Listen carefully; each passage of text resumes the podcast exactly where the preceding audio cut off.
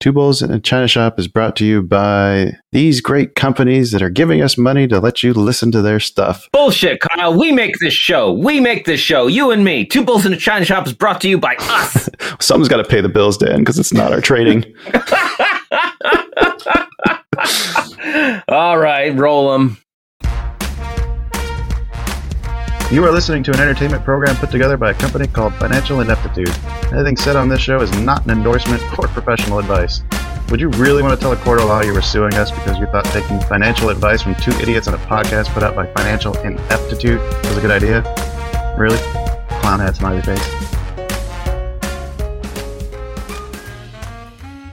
Well, hello everybody, and welcome to the China Shop. I am your host, Kyle, and joining me this week is the energetic and enigmatic economist, Eric Mason. Two nicest words anybody's ever said about me. I got to get some extra alliteration in there because the economist and Eric was already there for me. uh, before we dive into today's discussion, though, I'd just like to take a quick moment to say thank you to our sponsors and friends over at Manscaped, Trade Pro Academy, and Orderflow Labs. By now, everyone should know that Manscaped is the best in men's below the waist grooming. But did you know they just launched a line of beard care products? Lucky for you, we have that exclusive offer of 20% off and free worldwide shipping using promo code 2bulls at manscaped.com. As always, that is the number two. And when it comes to institutional quality trading education, look no further than tradeproacademy.com. Our free Discord server, you'll also find instructions to take advantage of our discount with them as well. And for all you degenerates who enjoy trading futures, you'll definitely want to look into the custom tools and studies over at orderflowlabs.com. If you enjoyed today's conversation, you can learn more about today's guest by following Eric on LinkedIn, or you can check out his website, theinformaleconomist.com. Make sure we have links for all that stuff in the episode description. And lastly, uh, be sure to reach out with your suggestions, corrections, or questions for future guests. Do that via email at twobulls at financialineptitude.com or join our free Discord server where a bunch of amazing people gather to share our struggles and lessons learned with other like-minded market aficionados. All those links will be put in the episode description. But now that we got all that crap out of the way, let's uh let's let's talk to today's guest, Eric. What's going on, man? It's been it's been about a year since I think we chatted last. Uh, nothing, nothing much, uh, Kyle. You know, we uh, you know, I have a couple fun things. Finished up grad school, started teaching, had uh, you know, just general chaos in my life. Uh, so you know, that's always fun. How about you, Kyle? You know, I've, I've, I've been watching you from afar from the Discord server, from your right, uh, from uh, from the podcast. You know, I've been able to talk to you in a while. Yeah, it's uh, it's been a lot of chaos as well. I, I hadn't finished my grad school yet, but um, we've definitely been diving headfirst into to doing some more of these mini series, learn to trade, like trying to get some deeper dives into some some fun topics. So maybe we should do a crash course on economy, on the economy. Hey, sign me up. That's, that's you, I mean, you won't be able to get me to shut up, but that's like I feel bad for my students half the time. They ask me, they ask me a simple question. Four hours later, I'm like, I don't even remember what the question was. What the hell's going on? Where am I? Well, you're gonna have to explain grad school to me then. So you have students, but you're learning. Yeah. So I uh, I finished in uh, actually in August. I finished I finished my uh, my master's degree actually at my undergrad alma mater WVU. And then two weeks later, I started teaching uh, their Econ 201 course. Ah, uh, okay. Oh, oh wow. broke the system. I was like logging in, trying to change my class, and I kept getting alerts. It was like, oh, you have you don't have you're a student, you don't have the right to access this. I was like, no, I'm faculty now. Switch this. the point, I love that IT team down there is fantastic. But I think if I ever show my face, because I teach remote, mm-hmm. if uh, in, in the state they are going to have to try me for something because the oh. amount of times I emailed them, they were just not happy with it well, that's actually good to know that they have safeguards in place to keep students from accessing faculty information. Yeah. Actually, uh, just out of curiosity, have you run into any issues with uh, Chat GPT? Uh, students using that to, to, write papers for you? So I am a big fan of Chat GPT. Oh, did, did it help you pass your grad course? no, oh no. You, you, wow, you talked to me. Do you think I'm going to let somebody else write stuff for me? I have no, way too no. much fun doing this. Uh, no, we so you know it's funny. It's a it's an arms race between cheating and catching cheaters. Um, mm-hmm. And what I can tell you is that all the new softwares like PackBack, Turnitin, um, they are so they have GPT integrated into their own platforms, so they can tell when a student is trying to cheat, but uh, using it. But I can tell you what I do because you know me, I'm I, am i am too hands on. Mm-hmm. Uh, I'll take my questions I ask and I'll throw them in Chat GPT, and I'll be like, write an answer at a at a like you know freshman level and I'll Oh. read what Chat GPT does, and I'll try and compare it to what my students are doing. Uh huh. Yeah, I'm uh, yeah, I can be. Uh, I get a, sometimes I get a little too much in the weeds. Trying to trying to get lazy in my class can not be a fun time. uh, man, I could see that being. Uh, I don't know. It seems like the easiest way is just ask the student to rephrase what they wrote. I so it's funny. Last semester they didn't have this stuff integrated in yet, and Mhm. I swear I got I caught a couple kids with it, not knowing yet, because I'd just be like, you need to you need to narrow this down. You need to narrow down this this answer. This answer is Mhm. too broad, and they would write a, on a whole new subject. Uh, yeah. Uh, but you know, as somebody who loves microeconomics and I love game theory, I respect it. I respect the effort the kids are putting in to try and get around the system. yeah. Well, I mean, we adapted to calculators, right? Right. So, I mean, It's a future. like, yeah. It's like, do we really need to write essays? I mean, we just need to figure out another way to, to prove that somebody understands the information, right? Yeah. Hey, at the end of the day, all I care is about is the students learning. Do they are they learning and understanding the material? Yes. That's all that matters to me. Or, or learning how to cheat really well. Those are all good skills. I don't endorse that for ever. When it, if any administrators No, are watching no. this and listening to this, just- you guys get popular now, and I have to be careful. You know, a year ago, I could come on here and be a We're jabroni, but now, now you guys, uh, you got band and all these great companies you're advertising for, and I'm just sitting there trying to tell you not to cheat using ChatGPT. oh, we're not that big. I don't think you have to worry that much. oh, you're still in the government, right? Yes, I am still local government level, still taxing people, still uh, still building schools. Was that an elected position? Did you have to go through a cycle, or do you get uh, do you get just hired by the city? Yeah, so I look out. I'm just an appointment. So Okay. uh, we we actually in the executive branch at, at our level, we only have one elected official. That's the mayor. Um, we have a strong mayor form of government, so he's the chief elected official, and he just Mhm. appoint, appoints you. So it works, out. I, I, serve a three year term as an appointment. hmm So little job security. yeah. So when did that start? Uh, 2021. So I got another year before he has Oh, to yeah. uh, take me out back. it should be good. Just keep doing a good job. yeah, I hope so. Anything nice you want to say about the mayor? No, yeah, no, no. he pays my mortgage, but no, he's, you know, it's weird. He's apolitical. Doesn't belong to any Oh. political party. Ah, fuck. We need more of that. Yeah, he's of all the. Yeah, we're a city north of hundred thousand. I think he's like the mayor of the largest city who doesn't belong to a political party. And Right. I got to tell you, especially working in quantitative fields like finance and economics and and the stuff I do every day. It's amazing to work for somebody who's not so obsessed with the political environment uh, that you know. Pot. He always says to me, he's like, "Eric, pothole politics.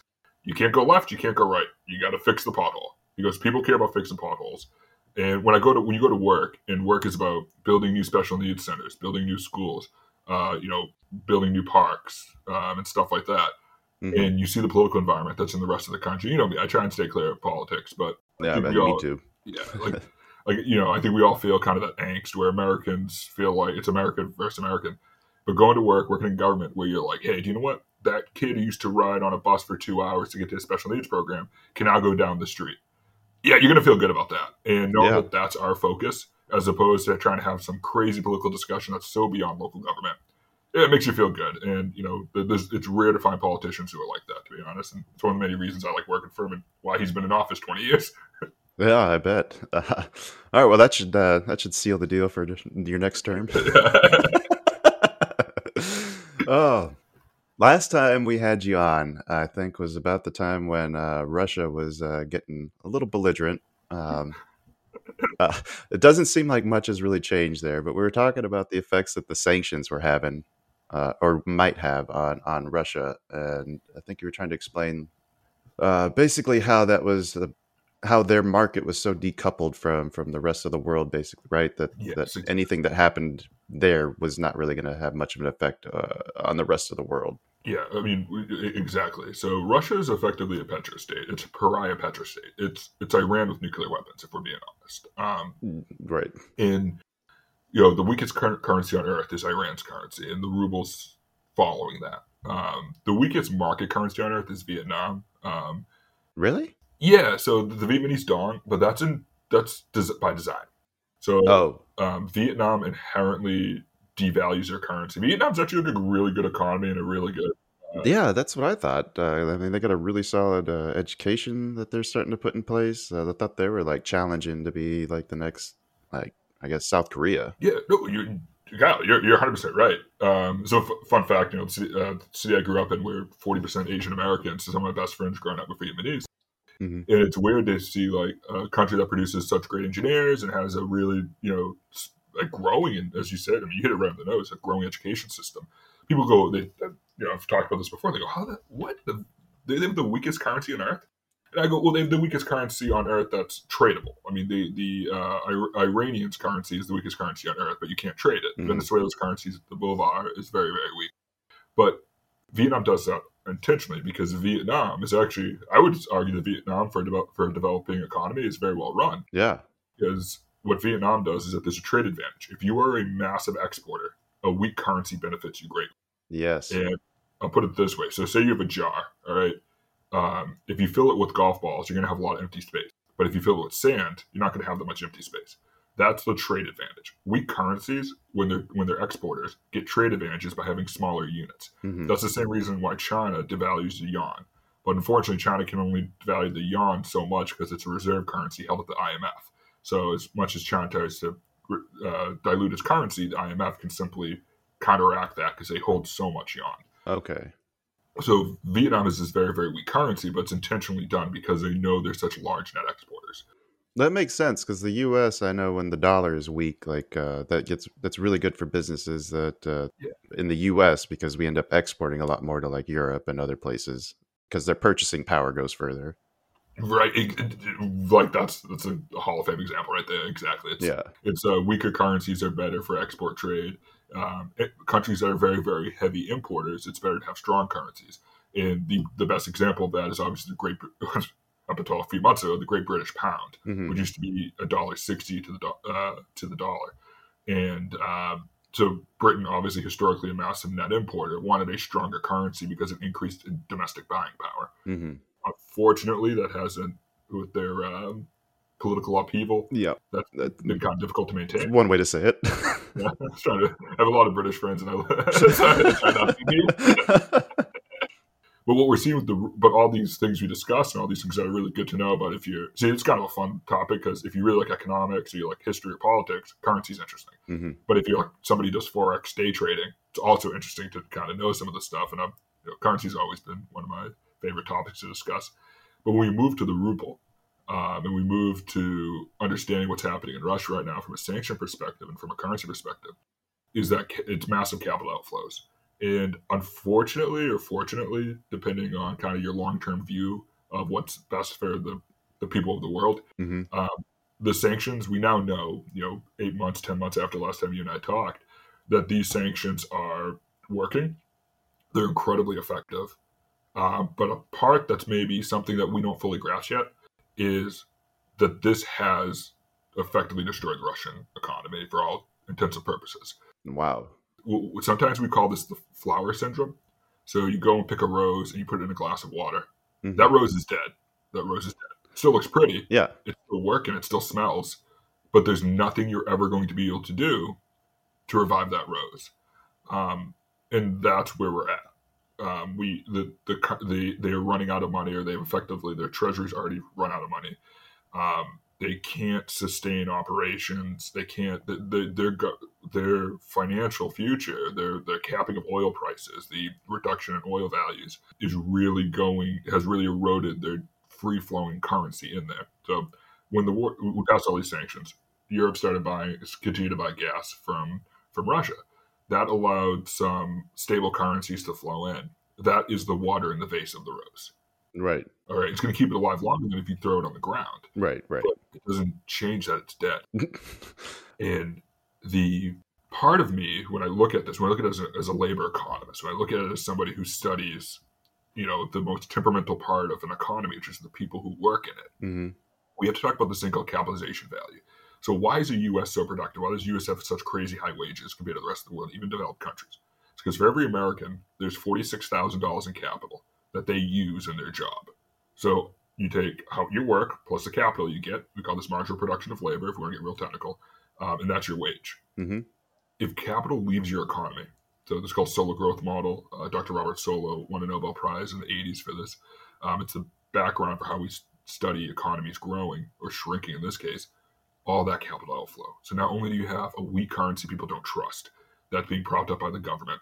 You now have capital leaving. People are becoming less productive, earning less money, and sanctions cause food prices, commodity prices to skyrocket. Now, you can drain your reserves. If you're the Russian treasurer, you can drain your reserves to try and keep that alive. You can pour more water into the vase, but it's dead. Yeah. And we are not going to be able to reverse that. I think that's something that has to be discussed in terms, and per, uh, honestly, personally, let's not reverse it. I don't, I don't really care. They're not, Russia doesn't innovate. They don't produce new things. The world's not any worse or better off. Um, this isn't a country that can make intensive goods. They don't make better goods. They're not making cars. They're making ventilators. They're not making. They, they try to make airplanes, but they're not good airplanes. Yeah, I would learn that lesson from Ukraine. Yeah, they used so, to be really good at that stuff, though. What happened? Yeah, so like, um, you know, you look at the Tupolev uh, 144, right? Yeah, uh, it was like their version of the Concorde. Um, it, flew, it flew before the Concorde, but no one ever flew mail because it kept crashing. Oh no, I'm thinking about like the MIGs and uh, like oh, yeah. back in like the uh, World War II when they came up with the the T the T tank series. Um, yeah, T thirty fours. Yeah, I mean those were like that. That's what basically Germany copied when they made their Panzers. yeah, right. um, yeah, and the funny thing about T thirty four is it was heavily influenced by American design because I mean the, we have this weird thing in like history. I love history. Yeah, me too. Like, we forget that the biggest benefit benefactor of the Lend Lease program was in England. It was Russia. Oh, really? Like even yeah, even Stalin said that like they would have lost the war was it for the Lend Lease program in the United States. So two of their best airplane, two of their best equipments uh, was the T thirty four, which was based on U.S. designs. Um, it was Russified. Don't get me wrong. I'm not trying to yeah, discount yeah. Russian engineers. That's not fair. But the P the P sixty three Airacobra, which was uh, this one of the first liquid cooled airplanes of all time, uh, liquid cooled like warfare airplanes, had a 37 millimeter cannon in the front. Um, really was a stopgap until the Ilyushin two, the flying tank, mm-hmm. uh, was built.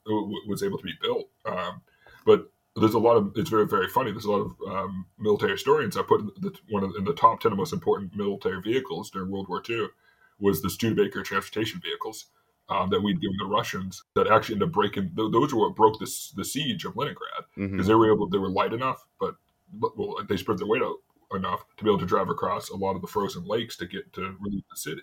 Right.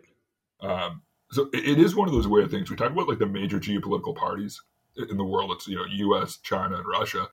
We're three countries that never fought each other. Uh, right. that weird? Like, yeah.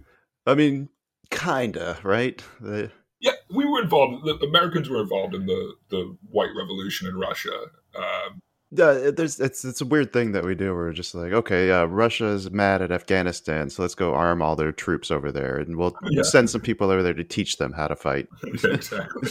um, I mean, it's even funny if you look at the history of the U.S. and China, where it's like, anytime there's been an armed conflict, we've been on the same side. Yeah, yeah. It's just objectively been on the same side. It's not like oh, like we we like we fight. Pro- obviously, we fought proxy wars against Russia. I guess the only proxy war you could argue we ever fought against China was the Korean War. Probably the most politically interesting war of all time. Mm-hmm. But at the end of the day, like every time China's been invaded, we've come to China's aid. Yeah, China's been ahead of. I mean, I was just listening to a really good podcast talking about the Japanese side of World War II, and just like, man, China has been like a punching bag for centuries. Yeah. Um, so let me tell you, I'll tell you a weird fact. You know, the weird fact of the day. So the gentleman who dropped the bomb on Nagasaki is from Quincy. Uh, we went to the same high school. Uh, Colonel Charles Sweeney. All right. The guy who dropped the bomb on Hiroshima was from Quincy, Illinois. Oh. So the only two people ever to drop atomic weapons in war were both from cities called Quincy, and both aren't, weren't that big of cities when they were uh, when they were born. Huh. Yeah, just weird, weird history fact yeah, there. very weird. But oh yeah, do you know what's weird about Japan? Okay, so the after World War II, um, Emperor Hirohito stayed in power until George H. W. Bush was elected. What? Yeah, so George H. W. Bush, who dropped bombs on Imperial Japanese naval cruisers, was elected president, and the guy he was dropping bombs against was still Emperor of Japan. That is bizarre. Yeah the whole the, the story of Japan after World War II was uh, one of the things that I think fascinates me more than anything else. Watching the way a country can completely transform itself in such a short period of time and then turn into an economic powerhouse in the region. Yeah. It, nu- nuclear umbrella. That, that's what allowed them to do it. They didn't need to spend money on defense because of the United yeah. States. That's a hard thing to for I think anybody to turn around and be like, "Mm, "Okay, you won that. Uh, we'll go ahead and work with you. If you just take care of us, and we'll we'll we'll do the rest." it, it is. See, it's funny. If uh, I often wonder if Russia had, uh, I mean, Russia didn't invade Manchuria till the day, uh, like around the same time we dropped the bomb on Hiroshima. hmm But if Russia had ever been more proactive in, you know, the Pacific Theater, would Japan have been partitioned like Germany? And I think the answer is probably yes. Oh, I bet. Uh, but we don't see that. So you ended up with one rule, one effective ruler for about ten years, plus a nuclear umbrella that's extended the last seventy-five years, and you end up with a country that has the highest positive view on Americans, and vice versa. Like I think it's something like eighty-five to ninety percent of Japanese uh, people view Americans positively, and fight. And I'm pretty sure that statistics going the other way is the same way with how Americans view the Japanese. And it's like that's we, we dropped an, we dropped two atomic weapons on this country within like a generation Yeah. We're, we're, they're probably our closest ally, besides probably England or Australia. I know. Um, ah, history is fascinating. really, I know that's completely off topic. What I discussed. I Let's- know, I know, uh, but I don't care. Uh, That's what I love about talking to economists. Is you never know where the conversation is going to go. Unfortunately, well, speaking of uh, uh, off topic, uh, you've mentioned something about China that kind of struck me for a minute there about them intentionally devaluing their currency as well. Yeah. Um, I thought I had been seeing too where there'd been like pushes to try to get the yuan to, to overtake the dollar as like the world currency. yeah, I think every country on Earth wants their. So uh, we, we're in economics we refer to the, the dominant global currency as the currency of privilege. hmm um, it's the it's the unit sum. So Germany lends money to uh, let's say Germany lends money to Mexico. It goes, you know, euros to dollars, dollars to pesos, and when Mexico pays that back, it goes pesos to dollars, dollars to euros. So Mhm. your your mean- your medium of exchange is the dollar. Everybody wants to be in that position. Everybody wants to. Like, who doesn't want to be on top? Like that, that's the craziest thing in the world, right? Right. Like who doesn't want to be the political dominant? And uh, whatever what you know, whatever things that we've learned over the last 40 years is economic warfare is the, the warfare of the modern age. Uh, you know, Mhm. major peer to peers don't stand toe to toe and fight each other. It just doesn't happen anymore, uh, which is good. That's a good thing that we're not seeing hundreds of thousands of people dying in war every year. I'm not going to complain about that. They're not getting shot, but uh, I mean, I'm sure there's people starving though. Yeah, yeah, uh, absolutely, and that's why you know when we talk about globalization and the, the rise of a uniformed economy, you know, rising tide lifts all boats, and you know we've we've only had one great famine since 2000, um, and that was caused by the uh, that was in Yemen. It was caused by the Saudi Yemen War, hmm uh, where in the 1900s we had about 57 great famines that killed you know ten dozens of millions of people. So Oh, yeah, wow. you're 100 percent right. It's that you know if we can continue to develop and you know kind of put push these economic reforms forward, we, we can save more people. hmm Now, what's what's interesting is that when you become the dominant currency of the world, uh, which the Brits were before we were, um, it comes with a lot of caveats. It comes with a lot of dangers. Now, it's in China's case is that it's political prestige. Um, you know, we want to be the dominant currency. Yeah. When you're a net exporter like China, when you're constantly exporting goods, you need to manipulate your currency.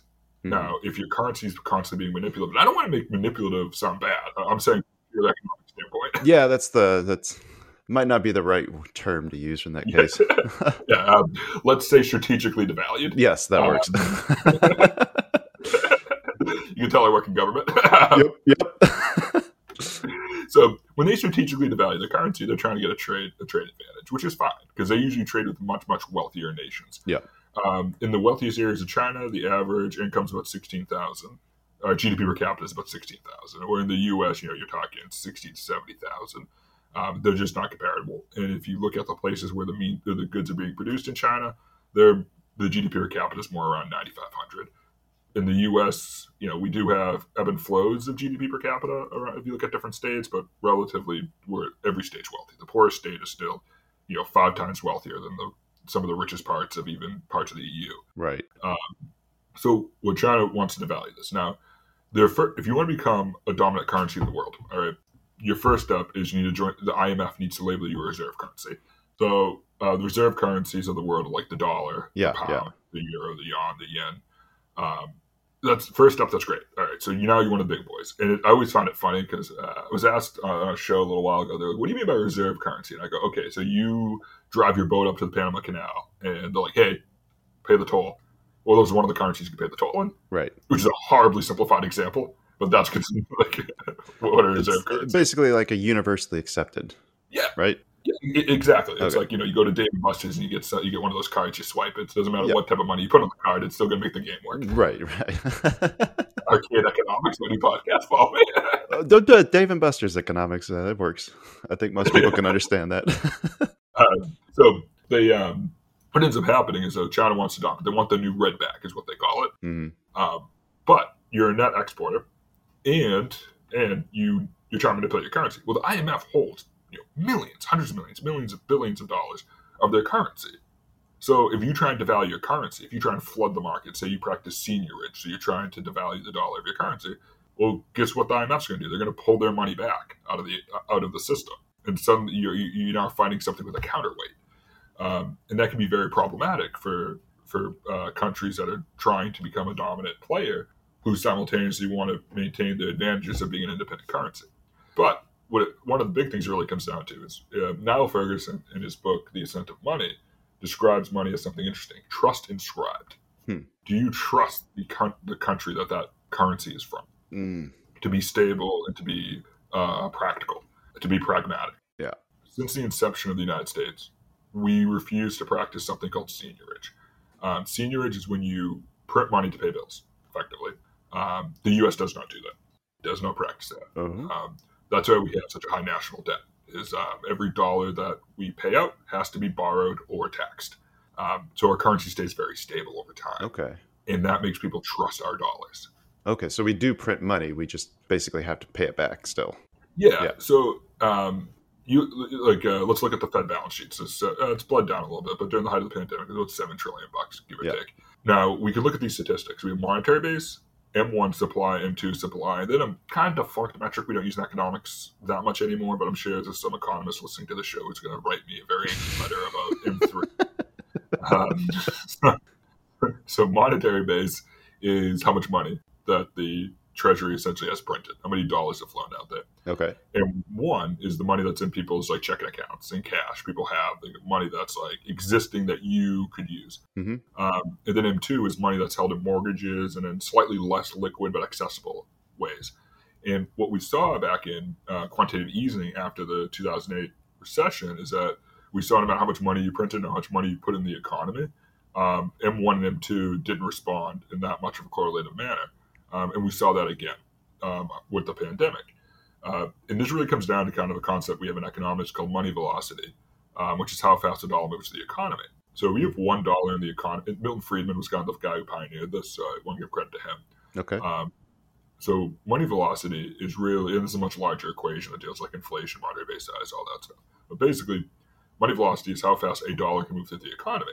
So back when Milton Friedman wrote this, uh, you know, in the 70s and 80s, um, you know, money wasn't that fast, right? Like credit cards were just kind of coming to exist. The idea of a debit card, an ACH, and a, and a wire exist. Right, right.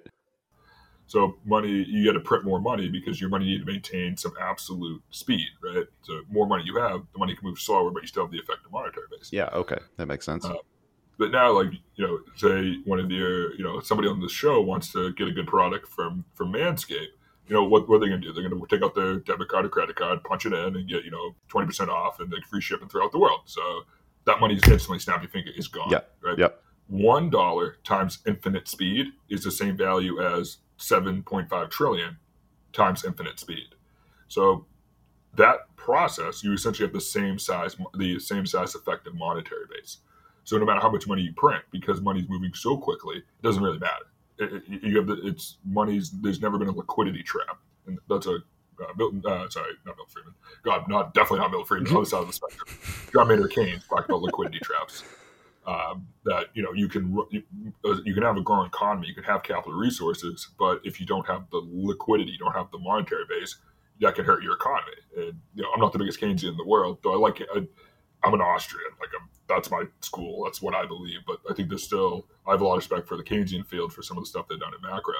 but we based that. It was super long winded, but basically because money's moving so quickly, we don't see that much inflationary effect that's caused from money printing. Ah, that's fascinating. Longtime fans of the show should be familiar with the lender formerly known as Sue Pullen, and I'm pleased to announce that she's back, fresh off a rebrand and ready to help as Sue Mackey. Sue is a certified mortgage advisor at Fairway Independent Mortgage, an equal housing lender who focuses on finding the right product for you and your needs. She has over 20 years of experience helping thousands of homeowners. Whether it's purchasing, refinancing, or even a reverse mortgage, Sue will help. Sue's licensed in 36 states now, so reach out and let Sue Mackey it happen for you. The best way to reach her is just give her a call at 520-977-7904 or in an email, spullen at fairwaymc.com. Fairway Independent Mortgage has an MLS number of 2289. Sue Mackey has an MLS number of 206048. That email again, S-P-U-L-L-E-N at fairwaymc.com. And that phone number is 520-977-7904. Shoot Sue an email and let her know she needs to update that address. Uh, so, so then, let me think here how to phrase this next uh, question. I was going to ask you something about Swift. like is Swift is Swift obsolete then, or why are we still using that then? If money can move, uh, you know, instantaneously, why do we still have something that takes you know two days to clear? Yeah, okay, so this is this is uh, this is this is really interesting. I like this a lot. So like, not that I have to like the things we talk about. You know, you could just completely, you could just. Uh, I'm always worried that I'm going to ask you something that's completely out of left field. You're going to have no idea. oh no, I love. I'm such a nerd, man. I, I, I, love this stuff. I mean, I hope I find something. I love when I find out stuff from left field that I'm like, I have no idea about that. I'll spend the next three days trying oh, no, to research right? it. Me too. Um, so yeah, so Swift. So why why does Swift matter? Well, the reason Swift matters is that it's the same reason that the rules of a football game matter. Right? Like football game is going to be an hour long. Well, American football is going to be an hour long, right? Mm-hmm. But you can change the rules, right? Like you know, they, I'm from New England, so Brady rule, right? You know, you, you, can't hit somebody in the knees. Oh, now that's actually the most controversial thing I've actually probably ever said on your podcast. that's the one that's going to get me. That or overinflating your balls or deflating, deflating, right? so, I love it. Um, so where uh, so what Swift does is Swift is a system of rules that everybody follows to move money from different economies, from different legis. I would say um, judicial districts. Like there, different rules, different laws for how money has to be handled. Okay. So the world basically came together and said, "Hey, we're moving, we're moving a lot of money, guys. We got to figure out a way that we can move this money, and everybody has the same rules. But we're not going to move it nation treasury to nation treasury. That, that's problematic for many reasons." We let's all come up with a system. We're going to have, I think it's like 38,000 different banks do it. Mm-hmm. Everybody's going to follow. So we can move money from different, um, you know, different legal frameworks, but everybody follows the same. So did the banks write the rules? I'm guessing. Yeah. So how Swift works is that, yeah, I mean, banks write rules for everything. It's like we'll we'll handle this for you guys. Don't worry. You don't need to go to the treasuries. um, so there is a. It's based out. Uh, it's actually based out of Belgium, I believe, or Brussels. It's um, mm-hmm. it's uh, it's based out of the uh, EU, a country in the EU, and um, they have a. There's a essentially a committee that comes up with these rules, and they're very very detailed. Like it's almost overly legislated. I mean, again, I'm an Austrian, so I'm always going to default to less regulation, but this is probably good. Um, and they come up with these set of rules that everybody has to follow. And if you don't follow them, you're no longer part of the SWIFT system. And by shutting people off from the SWIFT system, you basically take banks can no longer move money. And then when a bank can't move money, it becomes problematic for really nuanced reasons. One, banks instantly, snap your fingers, they lose hundreds of millions of dollars in revenue they get for yearly for moving money to open markets overnight. Mm-hmm. So when your bank's closed, um, it's going to move money to a market that's open and provide intraday liquidity. Right. That's why li- the LIBOR rate is so important. Uh, even though the LIBOR rate is completely made up, there's actually no math behind why that's the number, but we all just kind of accept it. just so small tangent. When yeah, uh, yeah. Uh, back in 2021, uh, we sold a 475 million dollar pension obligation bond. Now, it's the largest, the largest like local uh, pension obligation bond I think in U.S. history. It's definitely in state history, and so.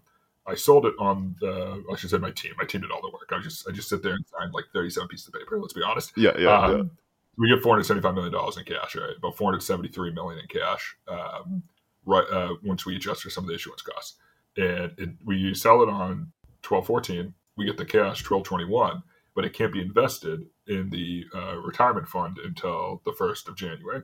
So um, we have we our strategic asset managers, awesome CFA, tons of experience, work for some really big white collar firms, just a good shit. And he's on the phone with the bank that's holding the money, having one of the funniest. I shouldn't say funny because it's a very serious topic. Yeah. But he's so well versed in this that it's almost like he should. I, I, felt bad. I don't know who was on the other end of the phone, but I assume it was some like probably junior associate who's just like picked up the phone. he's so professional, so polite, but it's basically like, okay, I want LIBOR plus like 35. And he's negotiating. And I say to him afterwards, I'm like, hey, great job. That, that. He goes, he goes, he goes, we, we could earn about $700,000 in interest, but he goes, I want as much interest as I can get off this because I know they're just moving this money to some other market right. for like seven days and getting millions of dollars. So I, am t- I'm taking some of that. Yeah, yeah. So we ended up when we put it invested in the retirement fund, we ended up with like basically not having to pay any issuance costs because we had made such a good return. Oh wow! So I said to him afterwards, I was like, I was like, good, I was like, good job, but but th- but that's really how these banks operate. Is that they're moving, and we're only talking about half a billion bucks, right? Versus banks have holdings, you know, excess of 100 billion. Um, so when you remove it from SWIFT, you can't effectively move your money left and right anymore. So you're losing all that revenue. Then people can't move money into your economy. And when you're an economy that relies so heavily on not just your systems rely on money moving in from other places, but in some in a, an economic phenomenon we call remittance, which is when people who work outside your country try to send money back into the family. Yeah, yeah. SWIFT allows that, and by being shut off from that system, do you know what it's really like? It's like when we built the interstate highway system, and you had these towns that become defunct. Yep. Because the highway that go through there no longer moves through there. Or the old railroad towns that ended up dying because the interstate shifted the traffic to something better. Oh, that's a way better example because like rails are such production. I like that. Yeah. This is, this is why I like talking to you. and also that uh, like losing access to Swift and not being able to move your money that kind of also ties in with what you're saying about money velocity. Yeah. Now you have all this money, but it can't go anywhere. It's it's not it's basically useless.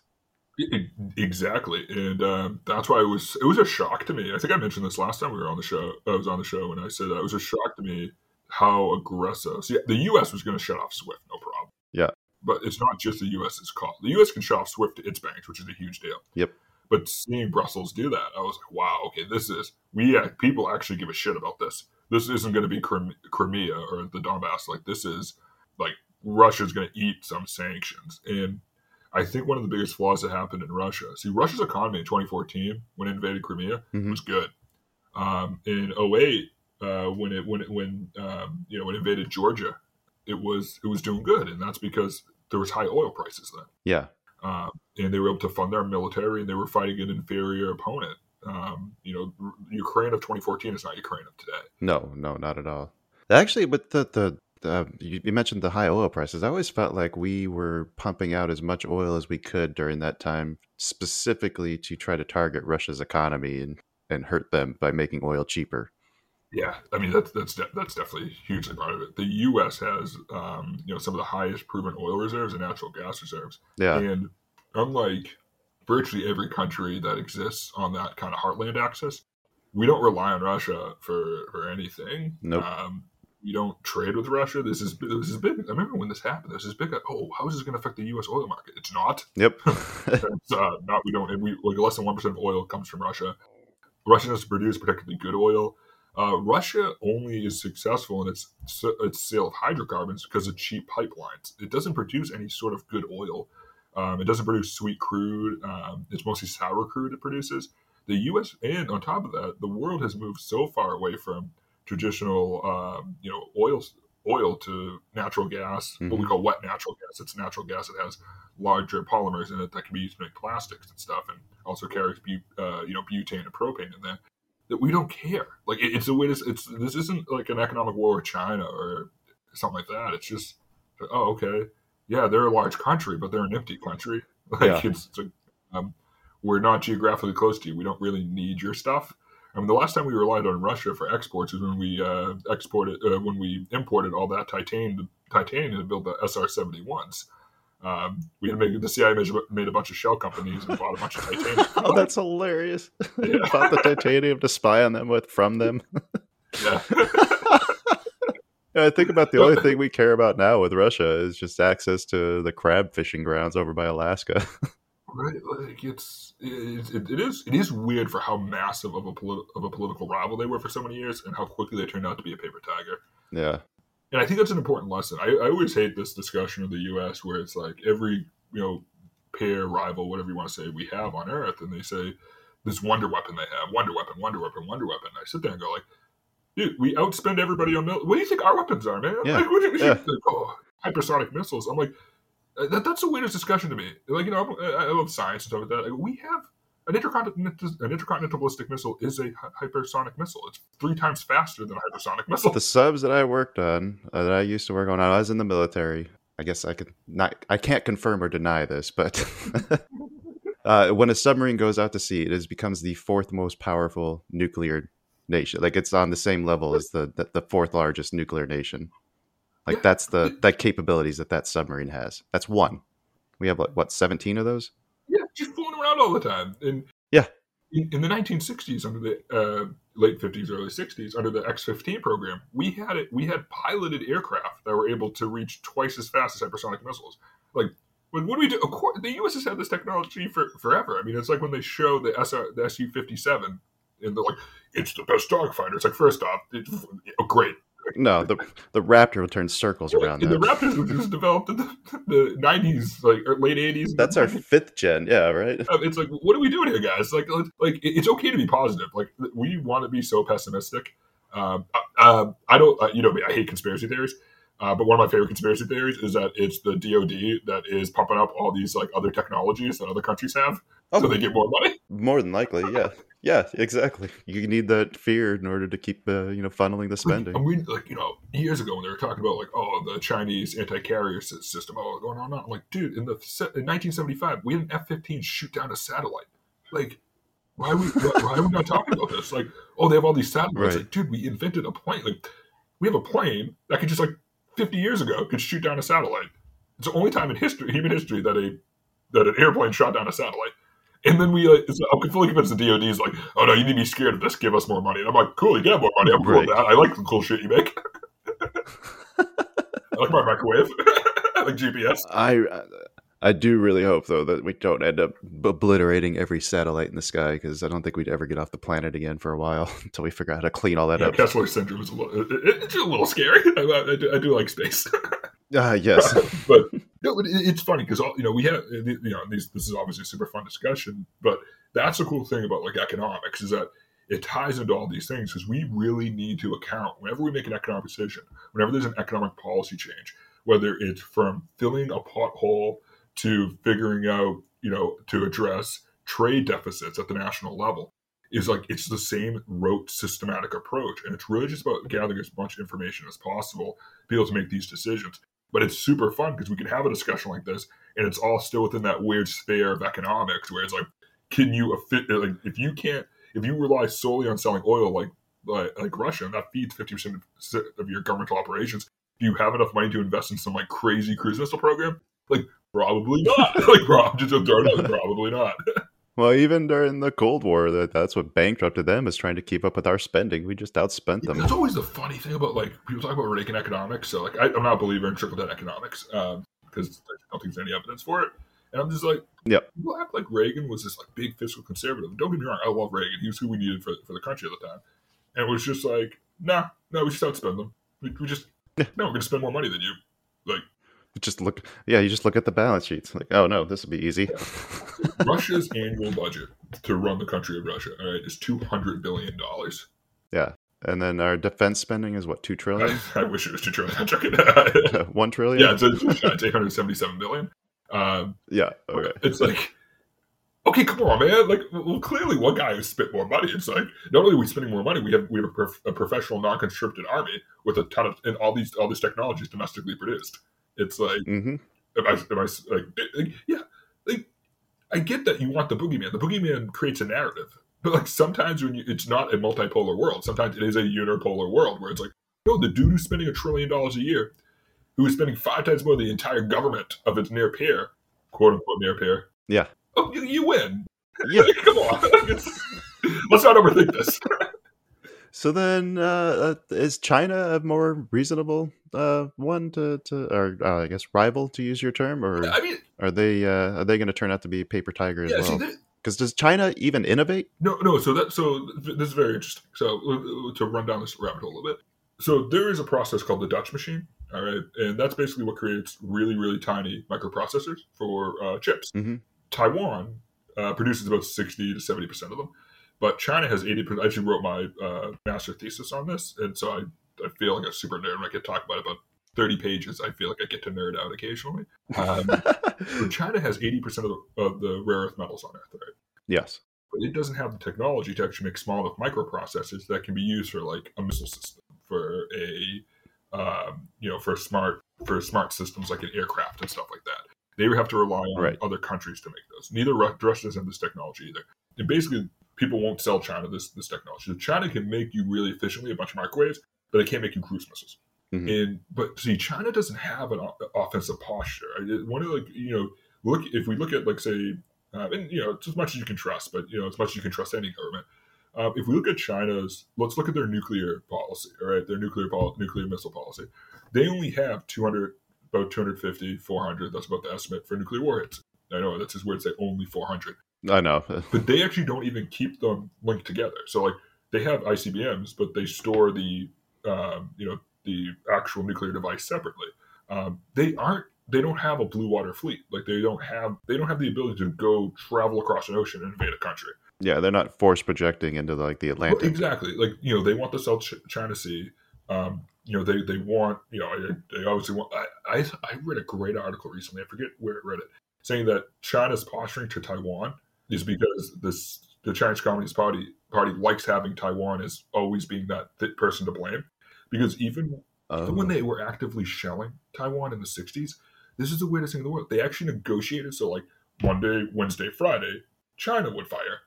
And then Tuesday, Thursday, Saturday, Taiwan would fire. And we're not going to do it. So like there were no fatalities. It was just those guys would leave. And I'm like, yeah, is that really, are you really trying to like quote unquote like fight?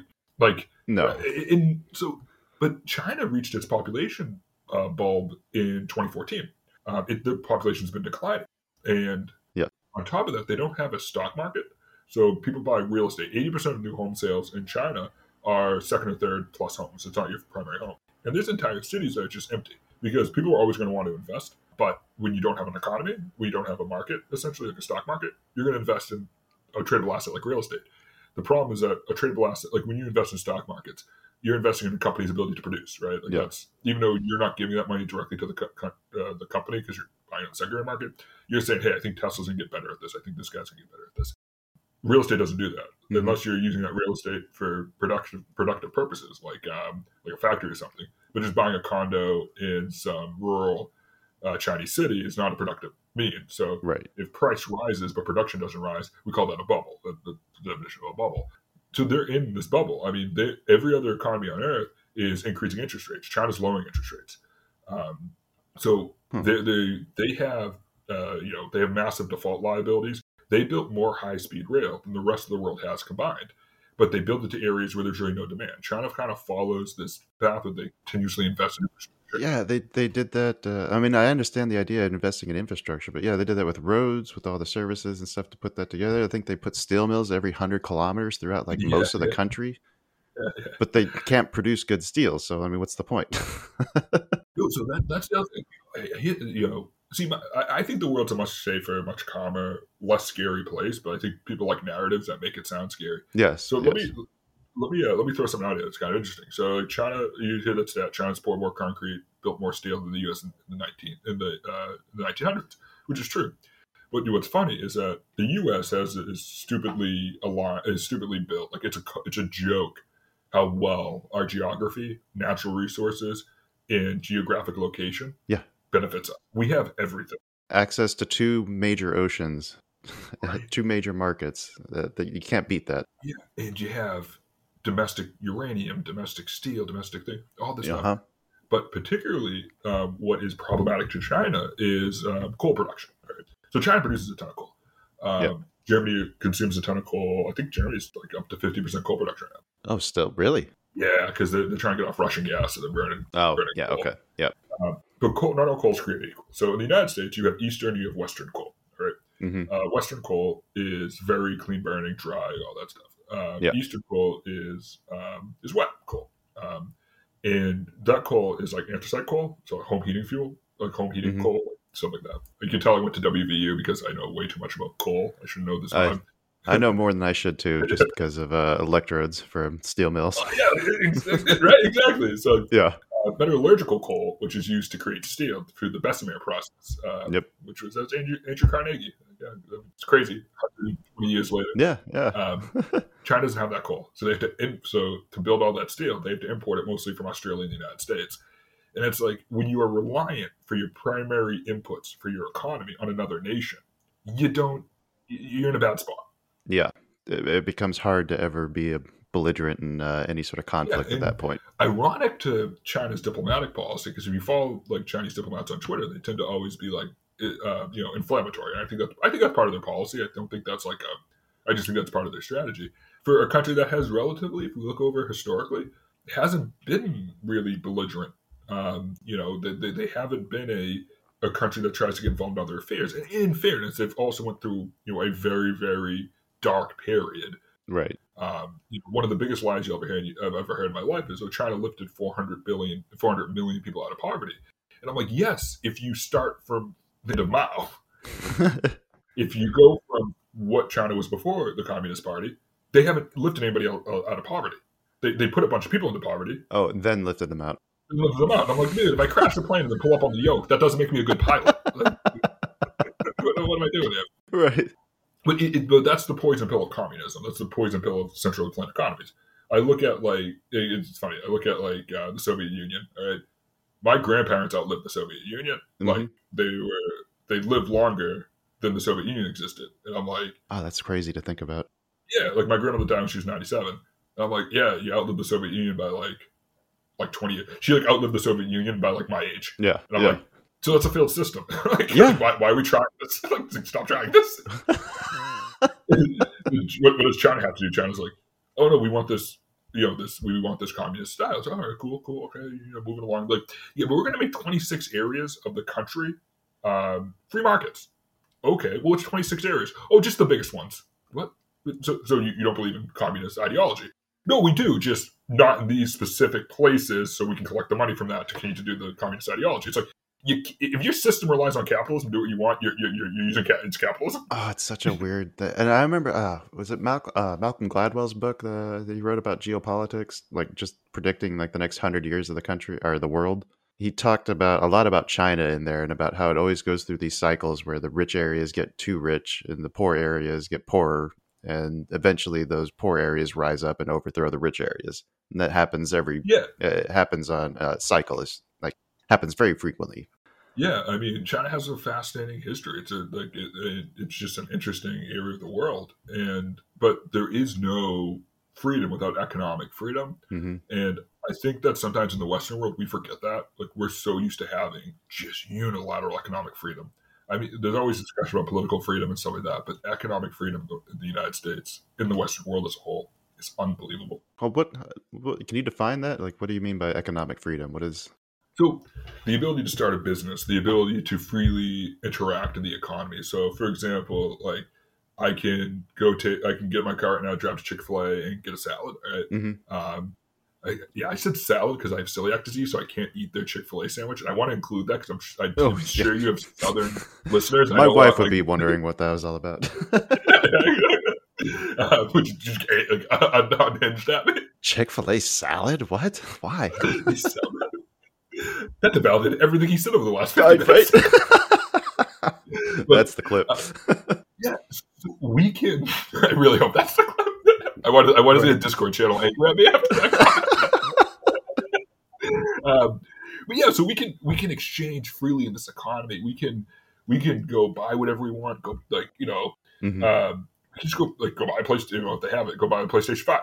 Um, but if you look at so even the concept of a of free economic of a, of economic freedom can be weird. I have a, a good friend and she's a brilliant economist and she did her she did her, uh, her uh, PhD dissertation on inflation in the Soviet Union and she studied that how did inflation exists, whether it's in dollars times whatever, Mhm. and people would just see a long line and stand in it Mm. in the Soviet Union because they'd be like, "Oh, that must be important." That's how they judge price. Oh, they do that here. You you that's a fun game to play. If you go find a busy street, just go stand outside of a building like with a couple people and then just see how many people get in line with Uh, you. You have a fascinating definition of uh, like use of your free time. Is this like something you like? I, I, now I want to do this. I I've I've read stories of people doing it. I've been wanting to try it, but I just don't have enough friends. I'll, fly out and get in line together. Um, I got to get them to fly out here, then nobody wants to fly out to go stand in a line that we made up. um, it's like the ladder theory. Like if you're holding a ladder, you can walk anywhere. Like yo, yo, never heard yeah, that so you just take a ladder and you walk to a sporting event and you're like, oh, I gotta get in there. They'll just let you through. Um, Oh, that's brilliant. One of the, so it's funny. We have a we have a very historic building, and uh, we have a lot of historic buildings in Quincy, and we have a library that was built uh, by like it's like it's like the 26th most historically significant building in the uh, in the United Mhm. States. It's, it's like one of the first public libraries, and uh, I had a I had a vendor in who was I forget what he was doing, but he's a big history buff, and he was like, "Oh, I'd love to go like into that library." So the bottom floor of the library is always open. You know, it's the same way it was when it was built in 1826 and but upstairs has all these books from like hundreds of years ago. Um, Oh, I want to it- see it's a blast. Uh, if you ever if you ever yeah. go in there, so uh, I was like, "Oh, dude, do you want to go up there and see it?" I mean, they have like books. They have like the, the- we have an entire it's like a sh- massive shelf that's full of like the laws of the Commonwealth from 1710. I was like, dude, let, I was Holy like, shit. dude, let's go up there. Can- I mean, let's go up there and check it out. So I walk over to the stairs, and one of the librarians, very nice, very nice woman, comes over to me and goes, "Oh, I'm sorry, you can't go upstairs." I go, "Oh no, it's fine. I, uh, no, it's fine. I work for the city." She goes, "Okay," walks away. And I, I walk upstairs, and the uh, the vendor's like, "What? what? What was that?" And I was like, "What? Like, do do you know her?" I was like, "No." And he's like, "You could have just lied." And I was like, "No, I've noticed. Yeah. If you say something with enough confidence." I was wearing a Yeah, yeah. No, it was fine. I was like, "Okay." Yep, you just just got to own it. She was like, right, and just like casually walked away. I was like, oh, well, first off, I respect her saying that. I respect her actually trying to stop it, but I wanted to be like, hmm, feel like you should have been a little more like, how do I know you listen? yeah, it, it is creepy when you go up there though. Is uh, apparently people must have been a lot shorter back then because uh, I'm, I'm about six four, Oh yeah, so Yeah. guardrail is like knee knee size, like knee height. Oh, I'm gonna die this time. I don't like heights. uh, yeah, definitely. Uh, the the nutrition levels have changed yeah, yeah, that's a good way to put it. since the 1800s. um, I, I, we're so far off topic now. I don't even remember what we're talking about. we actually believe it or not we got it on on uh, China being is China really a paper tiger?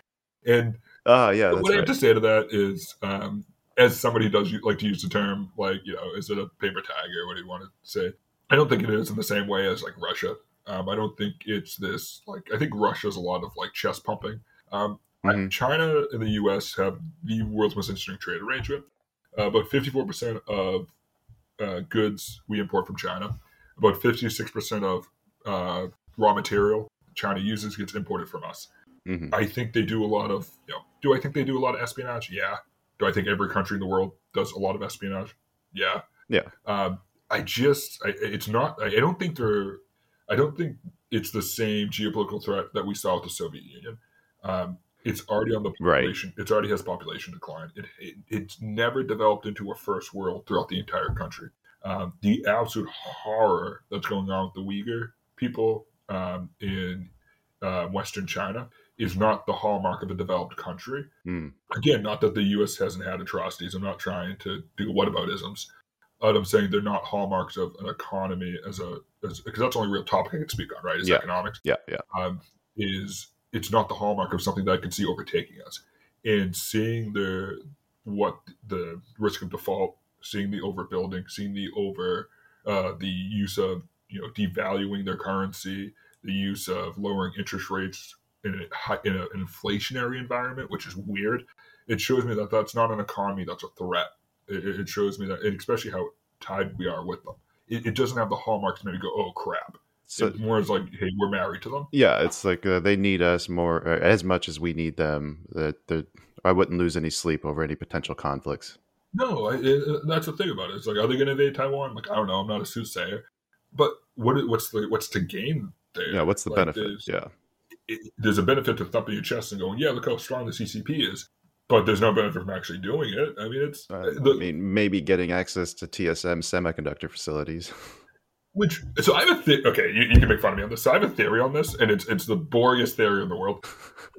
they would just move.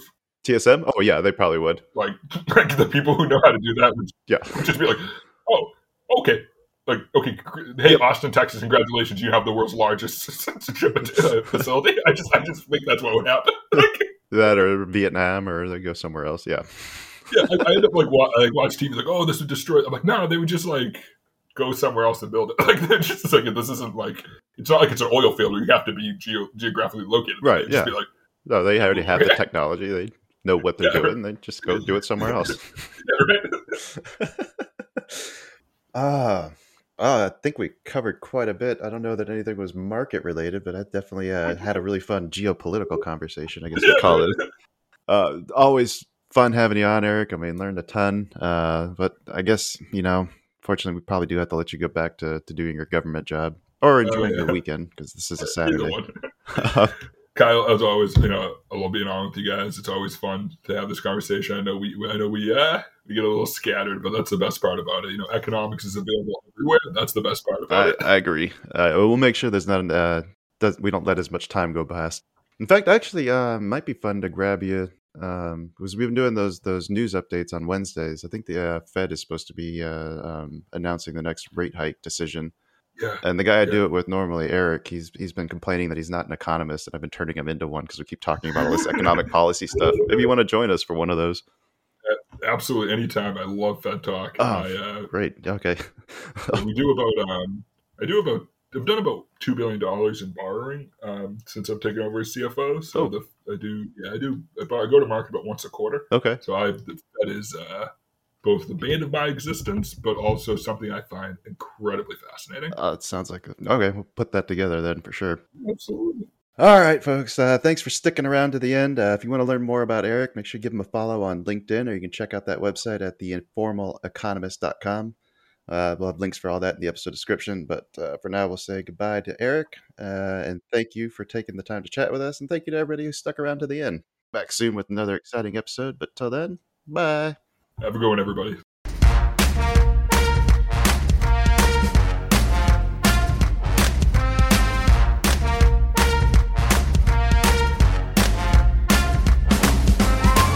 Two Bulls in a China Shop is an entertainment program, and all thoughts and opinions expressed in the show belong to the hosts and not of any company. They are not intended to provide specific advice or recommendations for any individual or on any specific security or investment product. It is only intended to provide entertainment about stocks and the financial industry of trading. If you make trades based on what you hear in this show, you assume all risks for those trades.